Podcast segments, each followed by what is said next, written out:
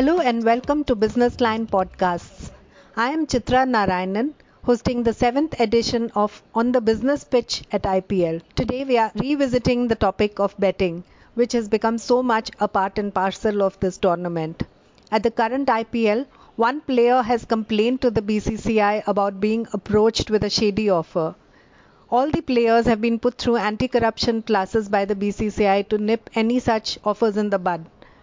But why is cricket so prone to these betting scandals? Joining me today to discuss the topic is well known columnist and cricket lover TCA Srinivasa Raghavan.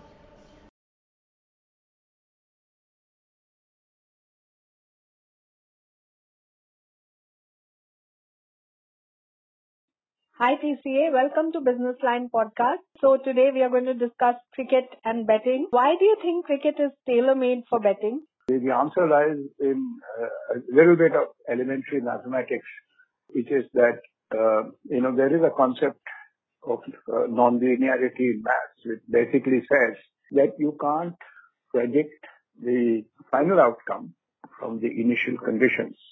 In the context of cricket, what this means is that if you can think of the bowler when he gets to the top of his bowling run, everything is set. He's there, the field is there, batsman is there, everything is set. Now, at this point, you cannot say what's going to happen after he bowls the ball.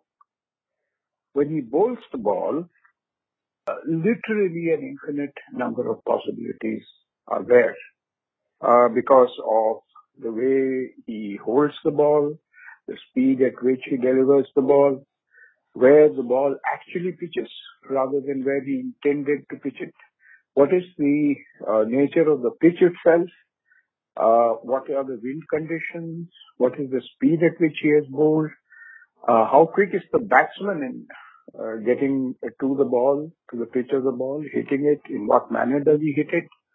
Don't forget, it's just a four or five inch blade. So where does he hit it? Takes the edge, hits it in the middle. So I can go on, but you get the point that when the guy bowls, uh, you don't know what's actually going to happen. You can make an informed guess, but that's about all. So it's all entirely in the realm of probabilities and uncertainties. But it is that which makes it ideal for betting because of the, what I just said, probabilities and uncertainties. So the more higher the uncertainty, the greater the range of probabilities, the better it is suited for betting. So that's what cricket is tailor-made for it. And don't forget that there is no other sport in which this happens. Uh, it is, in fact, quite the opposite of golf, where the ball is stationary, you're hitting a stationary ball.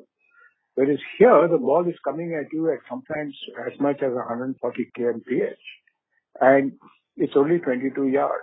So you have only a split second in which to make up your mind and do whatever you have to do. So you get the point. Absolutely tailor-made for betting.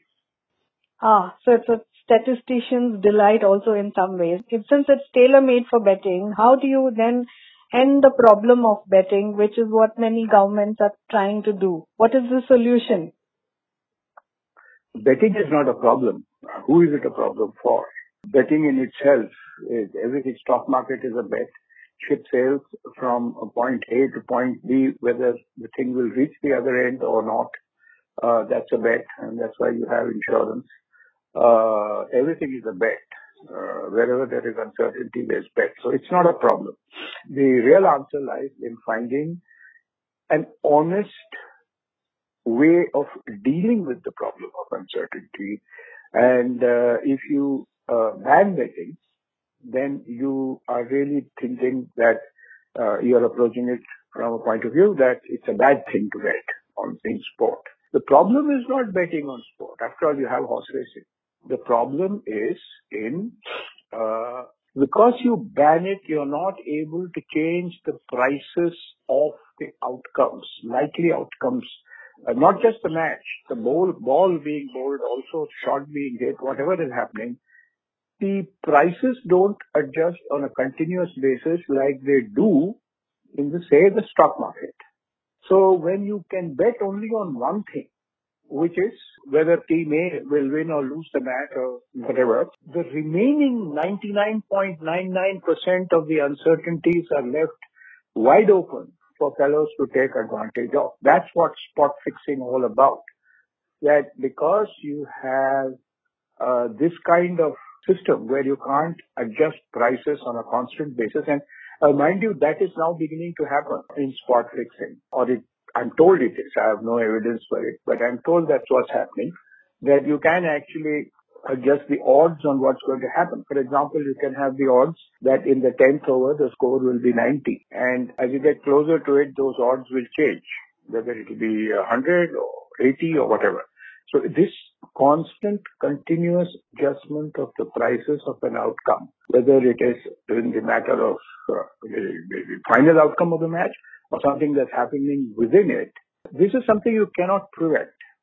If you have a proper system of signaling between the bookie outside and uh, the guys who are playing the match, then you can actually have a very refined system of spot fixing on which those who know what is going to happen they will place large bets because others don't know what is going to happen. Like I said, it's it's ideal, absolutely tailor-made for betting, fixing, and so on and so forth. And you cannot. It is foolish to depend entirely on the integrity of the players because ultimately those are the guys who are going to help the bookies. Do you think uh, in the current scenario, like the way the matches are being played out in IPL 2020 where the players are living in a bio bubble and the possibilities of uh, you know, unsavory elements approaching them for spot fixing being a little remote. Do you think there are fewer chances of spot fixing in this particular tournament than in any others? It would appear so, but uh, like I said, it all depends on what are the prearranged signals that have been worked out. Don't forget that uh, you have all these breaks in these games and uh, it all depends on what kind of effective, efficient signaling system you have. It happens in racing also, horse racing also. It happens everywhere. It's all about signaling and few guys know what's going to happen because they have arranged for the proper signal to be sent and received. So really, I don't know. Yeah, I guess chances are a bit less now, but how much less really depends on how people get around these things. Okay, so bio bubbles are a rare thing, but uh, there is also a long-term thought about having an integrity manager or an integrity coaching or something like that. I mean, if players are completely full of integrity, do you think it will be then difficult to fix an outcome? You mean you, mean you have uh, 88 Mahatma Gandhis playing over there? It's not going to happen. So, you know, it, it doesn't work like that. There's another thing you must understand about T20 games, which is that there are only 120 balls to be bowled. And uh, which means that there are only 120 possible outcomes. It's not like a test match. Uh, similarly, in a limited over 50 overs game, there are only 300 balls to be bowled. So there are only 300 possible outcomes. But it's not possible even for the best spot fixer, even in a T20 game, that there are only 120 outcomes uh, it's not possible for him to be uh, trying to fix every single one of those 120. At best, he can do it on, say, maybe 10% or 15%, which means 12 or 18, uh, 20 uh, balls that can become subject uh, to spot fixing. This is the extent of it. So, you know, all this worry, uh, as long as you're not fixing the outcome of the game, spot fixing doesn't really, uh, and this is, I know people get upset with this, but this is really nothing that affects the, the integrity part of the game itself. As long as you're saying, all right, this ball is going to be a wide, so you take a bet and the guy bowls a wide, so some guy makes some money. It doesn't make a difference, uh, unless it happens in the 19th or 20th over or something like that. So what I'm saying is that if it's only 10, 12 or 15 balls in which you have a problem, a far simpler way is to simply legalize betting. Uh, you know, don't bring in what you just called this integrity model approach to it, essentially reduce the returns to spot fixing. If you can today make uh, a uh, hundred bucks through spot fixing, you reduce it to two bucks, and then gradually it will simply it won't vanish, but uh, it will diminish hugely because there's no money to be made from it. Ah, that's a practical uh, solution and approach indeed. Thank you so much for talking to us, TCA.